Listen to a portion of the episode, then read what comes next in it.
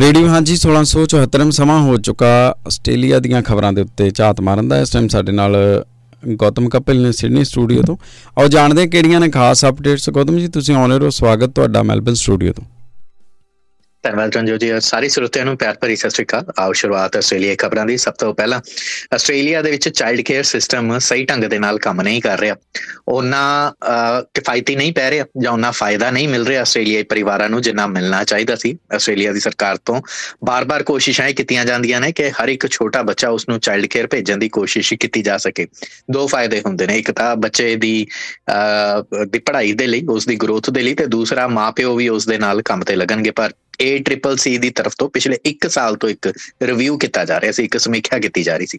Australian competition consumer commission ਨੇ ਕੁਝ ਨਿਚੋੜ ਕੱਢੇ ਨੇ, ਜਿਸ ਤੋਂ ਇਹ ਦੇਖਿਆ ਗਿਆ ਹੈ ਕਿ ਇਹਨਾਂ ਚਾਈਲਡ ਕੇਅਰ ਦੀ ਵਰਤੋਂ ਆਖਰਕਾਰ ਕਿੱਥੇ ਨਹੀਂ ਹੋ ਰਹੀ।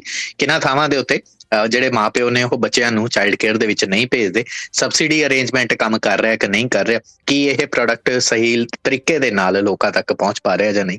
ਵੈਸੇ ਕਮਿਸ਼ਨ ਦੀ ਤਰਫ ਤੋਂ ਜਿਹੜੀ ਪਰਚੋਲ ਹੁਣ ਤੱਕ ਕੀਤੀ ਗਈ ਹੈ 30 ਜੂਨ ਨੂੰ ਪ੍ਰੋਡਕਟਿਵਿਟੀ ਕਮਿਸ਼ਨ ਦੀ ਵੀ ਰਿਪੋਰਟ ਸਾਹਮਣੇ ਆ ਜਾਣੀ ਹੈ। ਸੋ ਇਹ ਜਦੋਂ ਦੋਵੇਂ ਰਿਪੋਰਟਾਂ ਸਰਕਾਰ ਇਹਨਾਂ ਦਾ ਨਿਚੋੜ ਕੱਟੇਗੀ ਤਾਂ ਹੋ ਸਕਦਾ ਹੈ ਕਿ ਅਗਲੇ ਵਰੇ ਤੋਂ, ਅਗਲੇ ਵਿੱਤੀ ਵਰੇ ਤੋਂ, ਯਾਨੀ ਪਹਿਲੀ ਜੁਲਾਈ 2024 ਤੋਂ ਕੁਝ ਨਵੇਂ ਕਾਨੂੰਨ, ਨਿਯਮ ਜਿਹੜੇ ਨੇ ਉਹ ਆਸਟ੍ਰੇਲੀਆ ਦੇ ਵਿੱਚ ਲਾਗੂ ਹੋ ਜਾਣਗੇ। ਬਹਿਰਾਲ ACCC ਦੀ ਨਿਚੋੜ ਦੇ ਕੁਝ ਪੱਖ ਤੁਹਾਨੂੰ ਦੱਸ ਦਿੰਨੇ ਆ ACCC ਨੇ ਆਪਣੀ ਰਿਪੋਰਟ ਦੇ ਵਿੱਚ ਇਹ ਗੱਲ ਕਹੀ ਹੈ ਕਿ ਉਹ ਘਰ ਜਿਹੜੇ ਰਿਮੋਟ ਏਰੀਆਜ਼ ਦੇ ਵਿੱਚ ਨੇ, ਦਿਹਾਤੀ ਪਿੰਡੂ ਖੇਤਰਾਂ ਦੇ ਵਿੱਚ ਨੇ, ਉੱਥੇ ਚਾਈਲਡ ਕੇਅਰ ਸਹੀ ਤਰੀਕੇ ਦੇ ਨਾਲ ਕੰਮ ਨਹੀਂ ਕਰ ਪਾ ਰਹੇ ਜਾਂ ਉਨੀ ਗਿਣਤੀ ਦੇ ਵਿੱਚ ਨਹੀਂ ਨੇ, ਜਾਂ ਫਿਰ ਮਾਪੇ ਉੱਥੇ ਨਹੀਂ ਭੇਜ ਪਾ ਰਹੇ ਹੈਗੇ, ਜਾਂ ਫਿਰ ਉਹ ਘਰ ਜਿਹੜੇ ਲੈਸ ਐਡਵਾਂਟੇਜਡ ਯਾਨੀ ਕਿ ਜਿਨ੍ਹਾਂ ਨੂੰ ਕਿਸੇ ਨਾ ਕਿਸੇ ਕਿਸਮ ਦੀ ਕੋਈ ਕਮੀ ਹੈ, ਆਰਥਿਕ ਪੱਖੋਂ ਜਾਂ ਸੋਸ਼ੋ ਇਕਨੋਮਿਕਲੀ ਜਾਂ ਫਿਰ ਸਮਾਜਿਕ ਪੱਖੋਂ ਕਿਸੇ ਕਿਸਮ ਦੀ ਕੋਈ ਕਮੀ ਹੈਗੀ।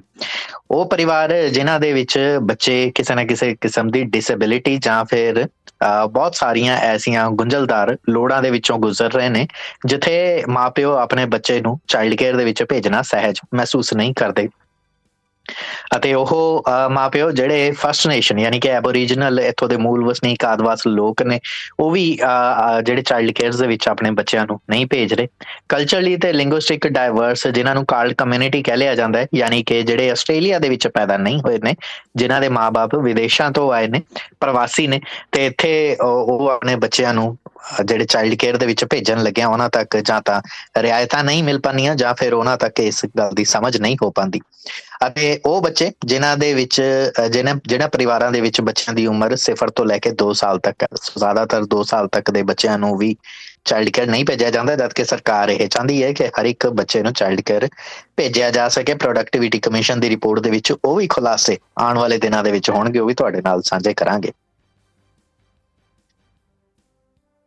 ਵਿਕਟੋਰੀਆ ਦੇ ਸਭ ਤੋਂ ਮਹਿੰਗੇ ਇਨਫਰਾਸਟ੍ਰਕਚਰ ਪ੍ਰੋਜੈਕਟ ਨੂੰ ਰੱਦ ਕੀਤਾ ਜਾ ਸਕਦਾ ਹੈ, ਮੁੱਢੋਂ ਹੀ ਖਤਮ ਕੀਤਾ ਜਾ ਸਕਦਾ ਹੈ, ਜੇਕਰ ਵਿਰੋਧੀ ਧਿਰ ਯਾਨੀ ਕਿ ਲਿਬਰਲ ਨੈਸ਼ਨਲ ਗੱਠਜੋੜ ਜਿਹੜੀ ਕਿ ਇਸ ਵਕਤ ਤਾਂ ਵਿਰੋਧੀ ਧਿਰ ਦੇ ਵਿੱਚ ਹੈ, ਪਰ ਜੇਕਰ 2026 ਦੀਆਂ ਸੁਬਾਈ ਚੋਣਾਂ ਦੇ ਵਿੱਚ ਜਿੱਤ ਕੇ ਉਹ ਸੱਤਾ ਦੇ ਵਿੱਚ ਕਾਬਜ਼ ਹੋ ਜਾਂਦੇ ਨੇ ਆਉਂਦਿਆਂ ਸਾਰ ਗੱਠਜੋੜ ਸਭ ਤੋਂ ਪਹਿਲਾਂ ਇਸ ਫੈਸਲੇ ਨੂੰ ਲਏਗਾ। ਸੋਮਵਾਰ ਦੇ ਦਿਨ ਵਿਰੋਧੀ ਧਿਰ ਦੀ ਇੱਕ ਕੈਬਨਿਟ ਦੀ ਤਰਫ ਤੋਂ ਇਸ ਮੁੱਦੇ ਦੇ ਉੱਤੇ ਇੱਕਮਤ ਫੈਸਲਾ ਲਿਆ ਗਿਆ ਕਿ 125 ਬਿਲੀਅਨ ਡਾਲਰ ਦਾ ਵਿਕਟੋਰੀਆ ਦੇ ਵਿੱਚ ਬਣ ਰਿਹਾ ਸਬਰਬਨ ਰੇਲ ਲੂਪ ਜੇਕਰ ਉਹ ਸਰਕਾਰ ਬਣਾ ਕੇ ਸੱਤਾ ਦੇ ਵਿੱਚ ਆਉਂਦੇ ਨੇ, ਤਾਂ ਇਸ ਦੀ ਸਮੀਖਿਆ ਕਰਨ ਤੋਂ ਤੁਰੰਤ ਬਾਅਦ ਇਸ ਨੂੰ ਰੱਦ ਕਰ ਦਿੱਤਾ ਜਾਵੇ।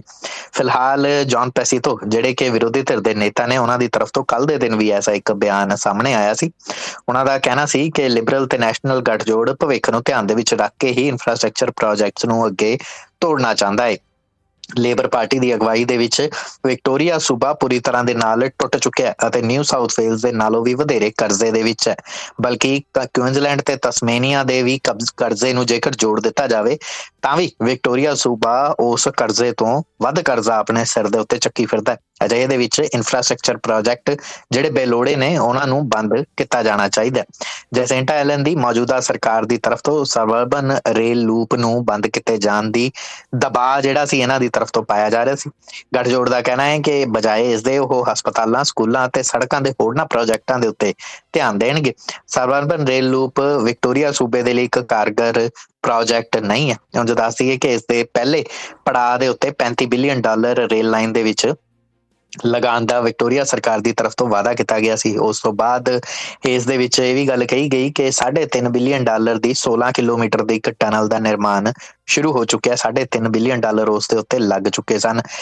ਚੈਲਟਨਮ ਤੋਂ ਬਾਕਸ ਹਿਲ ਤੱਕ ਜਿਹੜਾ ਸਰਬਰਬਨ ਰੇਲ ਲੂਪ ਦਾ 26 ਕਿਲੋਮੀਟਰ ਦਾ ਹਿੱਸਾ ਸੀ, ਉਸ ਦੇ ਉੱਤੇ ਜਿਹੜਾ ਕਾਫੀ ਖਰਚਾ ਕੀਤਾ ਜਾ ਚੁੱਕਿਆ ਇਸ ਤੋਂ ਇਲਾਵਾ ਇੱਕ ਹੋਰ ਟਨਲਿੰਗ ਜਿਹੜੀ ਗਲੈਨ ਵੇਵਰਲੀ ਤੋਂ ਬਾਕਸਹਿਲ ਤੱਕ ਦੇ ਦਰਮਿਆਨ ਹੈ ਉਸ ਨੂੰ ਵੀ ਇਸ ਸਾਲ ਦੇ ਅੰਤ ਤੱਕ ਜੋੜ ਦਿੱਤਾ ਜਾਏਗਾ। ਸੋ ਇਸ ਕਰਕੇ ਇਹ ਸਾਰੀ ਜਿਹੜੀ ਹੁਣ ਤੱਕ ਦਾ ਹੋਇਆ ਹੋਇਆ ਇਨਫਰਾਸਟ੍ਰਕਚਰ ਹੈ, ਇਸ ਦਾ ਕੀ ਬਣੇਗਾ? ਇਸ ਦਾ ਫਿਲਹਾਲ ਲਿਬਰਲ ਨੈਸ਼ਨਲ ਗੱਠਜੋੜ ਦੇ ਕੋਲ ਕੋਈ ਜਵਾਬ ਨਹੀਂ ਹੈ। ਪਰ ਸ਼ੈਡੋ ਮਿਨਿਸਟਰ ਨੇ ਜਿਹੜੇ ਟਰਾਂਸਪੋਰਟ ਤੇ ਇਨਫਰਾਸਟ੍ਰਕਚਰ ਦੇ ਡੇਵਿਡ ਸਾਊਥਵਿਕ ਜੇਕਰ ਸਰਕਾਰ ਬਣ ਕੇ ਆਂਦੀ ਹੈ, ਤਾਂ ਉਹਨਾਂ ਦੇ ਜ਼ਿੰਮੇ ਹੀ ਇਹ ਮੰਤਰਾਲਾ ਹੋਏਗਾ।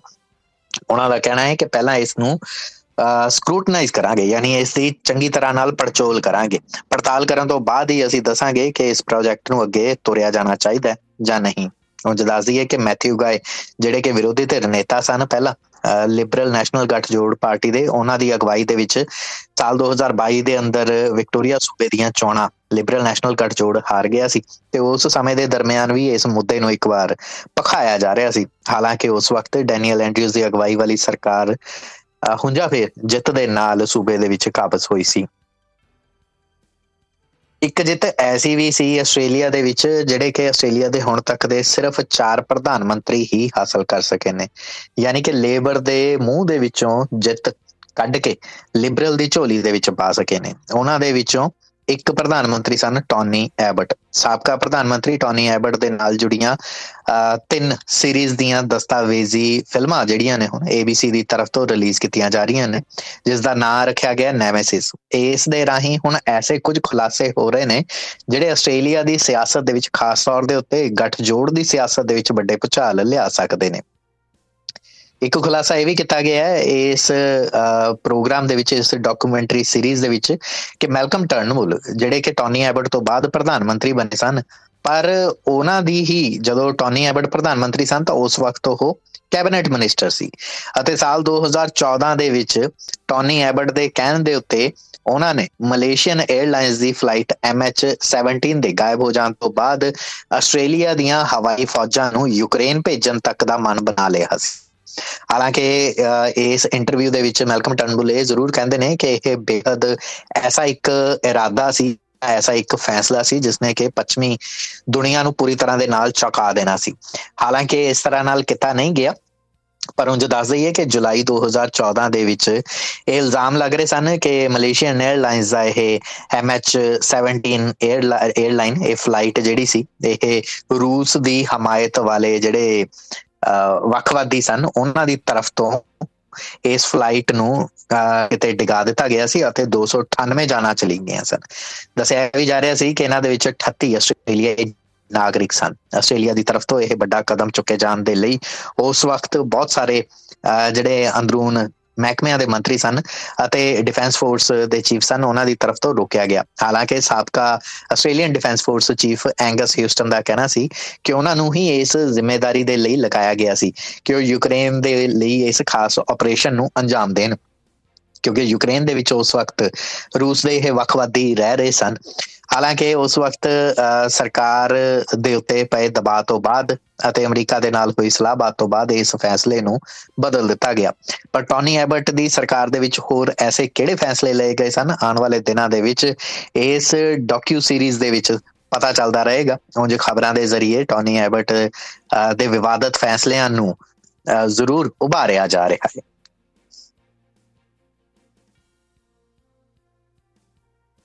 ਤੇ ਅਗਲੀ ਖਬਰ ਦੀ ਸਾਂਝ ਪਈਏ ਤਾਂ ਵਿਕਟੋਰੀਆ ਦੀਆਂ ਜੇਲ੍ਹਾਂ ਦੇ ਨਾਲ ਜੁੜੀ, ਜਿੱਥੇ ਹੁਣ ਨਿਕੋਟਿਨ ਪੈਚਸ ਦੇ ਉੱਤੇ ਪਾਬੰਦੀ ਲਗਾ ਦਿੱਤੀ ਗਈ ਹੈ। ਕੈਦੀਆਂ ਦੀ ਸਿਹਤ ਨੂੰ ਅਤੇ ਇਸ ਦੇ ਹੋ ਰਹੇ ਗਲਤ ਇਸਤੇਮਾਲ ਨੂੰ ਦੇਖਦਿਆਂ ਹੋਇਆਂ ਇਹ ਫੈਸਲਾ ਲਿਆ ਗਿਆ ਸੀ। ਦੱਸਿਆ ਜਾ ਰਿਹਾ ਸੀ ਕਿ ਬਹੁਤ ਸਾਰੇ ਕੈਦੀ ਇਸ ਦਾ ਮਿਸਯੂਜ਼ ਕਰ ਰਹੇ ਸਨ। ਟਬੈਕੋ ਟੀ, ਯਾਨੀ ਕਿ ਇਹਨਾਂ ਨਿਕੋਟਿਨ ਪੈਚਸ ਦੀਆਂ ਚਾਹਾਂ ਬਣਾ ਕੇ ਪੀ ਰਹੇ ਸਨ। ਇਸ ਦੀ ਜਮਾਖੋਰੀ ਕੀਤੀ ਜਾ ਰਹੀ ਸੀ ਔਰ ਇਸ ਦੀ ਗਲਤ ਵਰਤੋਂ ਕੀਤੀ ਜਾ ਰਹੀ ਸੀ। ਅਜਿਹੇ ਦੇ ਵਿੱਚ ਸਿਗਰਟ ਨੋਸ਼ੀ ਦੀ ਹਾਲਤ ਨੂੰ ਜਾਂ ਆਦਤ ਨੂੰ ਰੋਕਣ ਦੇ ਲਈ ਇਸ ਕਿਸਮ ਦੀ ਤਕਨੀਕ ਅਪਣਾਈ ਜਾਂਦੀ ਹੈ ਕਿ ਨਿਕੋਟਿਨ ਪੈਚਸ ਬਾਹ ਦੇ ਉੱਤੇ ਲਗਾ ਦਿੱਤੇ ਜਾਂਦੇ ਨੇ। 9 ਸਾਲ ਪਹਿਲਾਂ ਵਿਕਟੋਰੀਆ ਦੀਆਂ ਜੇਲ੍ਹਾਂ ਦੇ ਵਿੱਚੋਂ ਸਿਗਰਟ ਨੋਸ਼ੀ ਪੂਰੀ ਤਰ੍ਹਾਂ ਦੇ ਨਾਲ ਪਾਬੰਦ ਕਰ ਦਿੱਤੀ ਗਈ ਸੀ। ਹਾਲਾਂਕਿ 2015 ਦੇ ਵਿੱਚ ਜਦੋਂ ਸੂਬੇ ਦੇ ਵਿੱਚ ਐਸਾ ਇੱਕ ਬੈਨ ਲੱਗਿਆ ਸੀ, ਤਾਂ ਰੈਵਨ ਹਾਲ ਦੀ ਜੇਲ੍ਹ ਦੇ ਵਿੱਚ ਦੰਗੇ ਹੋ ਗਏ ਸਨ। ਆਪਣੇ ਆਪ ਦੇ ਵਿੱਚ ਐਸੇ ਦੰਗੇ ਹੋਏ ਸਨ ਕਿ ਸੂਬੇ ਦੀ ਸਰਕਾਰ ਦੇ ਉੱਤੇ ਲੱਖਾਂ ਡਾਲਰ ਦਾ ਨੁਕਸਾਨ ਝੱਲਣਾ ਪੈ ਗਿਆ ਸੀ। ਉਂਝ nicotine patches New South Wales Northern Territory ਤੇ ਕੁਇਨਜ਼ਲੈਂਡ ਸੂਬੇ ਦੀਆਂ ਜੇਲ੍ਹਾਂ ਦੇ ਵਿੱਚ ਤਾਂ ਪਹਿਲਾਂ ਤੋਂ ਹੀ ਬੰਦ ਨੇ। ਪਰ ਵਿਕਟੋਰੀਆ ਸੂਬੇ ਦੇ ਵਿੱਚ ਹੁਣ ਸਰਕਾਰ ਦੀ ਤਰਫ ਤੋਂ ਇਸ ਕਿਸਮ ਦਾ ਫੈਸਲਾ ਲਾਗੂ ਕਰ ਦਿੱਤਾ ਗਿਆ ਹੈ।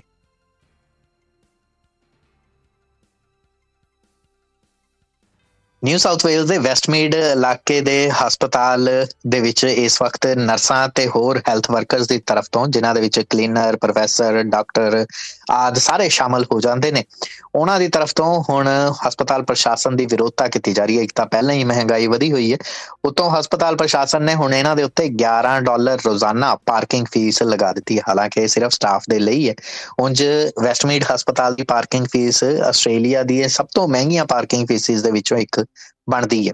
ਹਾਲਾਂਕਿ ਕਰੋਨਾ ਕਾਲ ਦੇ ਦਰਮਿਆਨ ਅਪ੍ਰੈਲ 2020 ਦੇ ਵਿੱਚ ਤਤਕਾਲੀ ਲਿਬਰਲ ਨੈਸ਼ਨਲ ਗੱਠਜੋੜ ਸਰਕਾਰ ਦੀ ਤਰਫ ਤੋਂ ਸਟਾਫ ਮੈਂਬਰ ਨੂੰ, ਕਿਸੇ ਵੀ ਸਟਾਫ ਮੈਂਬਰ ਨੂੰ ਕਿਸੇ ਕਿਸਮ ਦੀ ਪਾਰਕਿੰਗ ਫੀਸ ਦੇਣ ਤੋਂ ਰੋਕ ਲਗਾ ਦਿੱਤੀ ਗਈ ਸੀ ਤਾਂ ਜੋ ਇਸ ਗੱਲ ਦੇ ਉੱਤੇ ਧਿਆਨ ਰੱਖਿਆ ਜਾ ਸਕੇ ਕਿ ਉਹਨਾਂ ਦੇ ਜੇਬ ਦੇ ਉੱਤੇ ਵਾਧੂ ਬੋਝ ਨਾ ਪਵੇ। ਪਰ ਚੇਤੇ ਕਰਵਾ ਦਿੰਨੇ ਕਿ ਇੱਕ ਟੈਂਪਰੇਰੀ ਅਰੇਂਜਮੈਂਟ ਸੀ, ਯਾਨੀ ਕਿ ਇੱਕ ਆਰਜ਼ੀ ਤਰੀਕੇ ਦੇ ਨਾਲ ਲਿਆ ਗਿਆ ਫੈਸਲਾ ਸੀ, ਪਰ ਹੁਣ ਸਿਡਨੀ ਦੇ ਹਸਪਤਾਲਾਂ, ਜਿਨ੍ਹਾਂ ਦੇ ਵਿੱਚ ਕੌਨਕਰਡ ਦਾ ਹਸਪਤਾਲ ਵੀ ਸ਼ਾਮਲ ਹੈ ਰਾਇਲ ਪ੍ਰਿੰਸ ਐਲਫਰਡ ਹਸਪਤਾਲ ਦੀ ਤਰਫ ਤੋਂ ਵੀ ਇਸ ਕਿਸਮ ਦਾ ਫੈਸਲਾ ਲਿਆ ਗਿਆ ਕਿ ਰੋਜ਼ਾਨਾ 23 ਡਾਲਰ ਦੀ ਇੱਕ ਫੀਸ ਲਗਾਈ ਜਾਵੇ।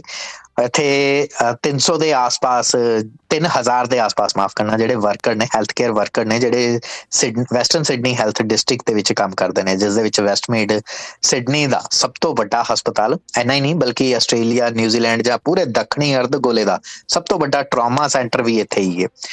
ਕੁੱਲ ਮਿਲਾ ਕੇ ਕਈ ਹਸਪਤਾਲਾਂ ਦਾ ਜਾਂ ਇੰਜ ਕਹਿ ਲਈਏ ਕਿ ਬਹੁਤ ਸਾਰੀ ਰਿਸਰਚ ਇੰਸਟੀਚਿਊਟਸ ਦਾ ਇੱਕ ਇੱਕ ਗੜ ਹੈ ਵੈਸਟਮੀਡ ਜਿੱਥੇ ਇਸ ਕਿਸਮ ਦੀ ਹੁਣ ਫੀਸ ਲਗਾਈ ਗਈ ਹੈ।